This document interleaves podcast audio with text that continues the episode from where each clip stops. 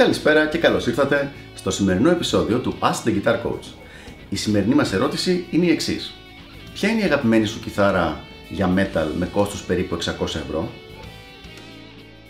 Ωραία ερωτησούλα και το σημείο το οποίο έχει αναφερθεί στην ερώτηση αυτή, τα 600 ευρώ, πιστεύω ότι είναι ένα αρκετά καλό σημείο γιατί είναι εκεί περίπου που βρίσκεται ένας κιθαρίστας μετά από ένα χρόνο ενασχόλησης με το όργανο. Δηλαδή, έχει πάρει την πρώτη του συνήθως πολύ φτηνή κιθάρα, ε, έχει παίξει 6 μήνες, ένα χρόνο, λέει ωραία μου αρέσει αυτό το πράγμα θέλω να συνεχίσω. Εκεί λοιπόν είναι κάπου παίρνει το επόμενο όργανο το οποίο είναι περίπου στα 600 ευρώ. Μπορεί να είναι 100 ευρώ κάτω, 100 ευρώ πάνω, κάπου εκεί πάντως περίπου. Θα πω λοιπόν δύο επιλογές, μία για εξάχορδη και μία για εφτάχορδη κιθάρα.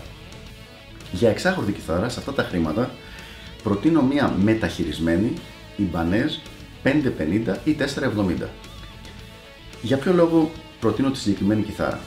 Λόγω του playability. Είναι πάρα πολύ καλά εργονομικά φτιαγμένη, είναι αρκετά εύκολη στο παίξιμο, καλός λαιμός, λεπτός λαιμός, υψηλά τάστα, αρκετά καλή ποιότητα κατασκευής, ειδικά για τα χρήματα δηλαδή αυτά, οπότε σε ένα παιδί, σε έναν άνθρωπο γενικότερα που παίζει ένα χρόνο και που έχει πολλές ώρες μελέτης από τον πρώτο μέχρι τον τέταρτο χρόνο για να βελτιωθεί, ειδικά στο συγκεκριμένο μουσικό ιδίωμα το metal, θέλουμε όπως έχουμε ξαναπεί μια κιθάρα που να είναι ευκολόπαιχτη.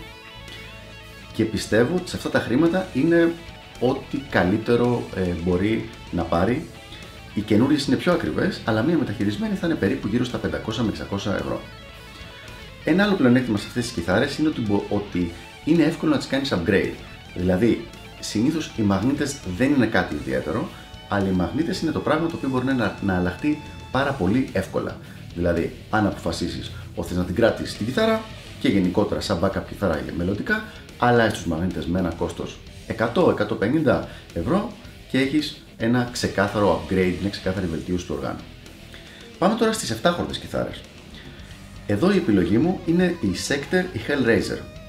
Η Sector, η Hellraiser, ειδικά αυτές που δεν έχουν τρέμολο, τις θεωρώ πάρα πολύ καλές κιθάρες, δηλαδή έχουν περάσει κάμποσες από τα χέρια μου και από τα χέρια των μαθητών μου και ως τώρα δεν είχαμε και κανένα πρόβλημα και το κόστος είναι πάρα πολύ normal, πολύ ωραίος ήχος, ειδικά για κιθάρα σε αυτά τα χρήματα αρκετά σπάνιο. Ο συνδυασμός EMG μαγνητών με μαόνι έχει κάνει ένας πολύ ωραίος συνδυασμός που κάνει ακριβώς για αυτό το είδος μουσικής το οποίο χρησιμοποιούνται οι 7 κιθάρες. Αυτές λοιπόν είναι οι δύο επιλογές μου, σε επαναλαμβάνω άλλη μια φορά η Ibanez 550 ή 470 μεταχειρισμένη και μια Sector ε, Hellraiser για τις 7 χορδες. Αυτά από μένα και τα λέμε στο επόμενο Ask the Guitar Coach. Γεια χαρά!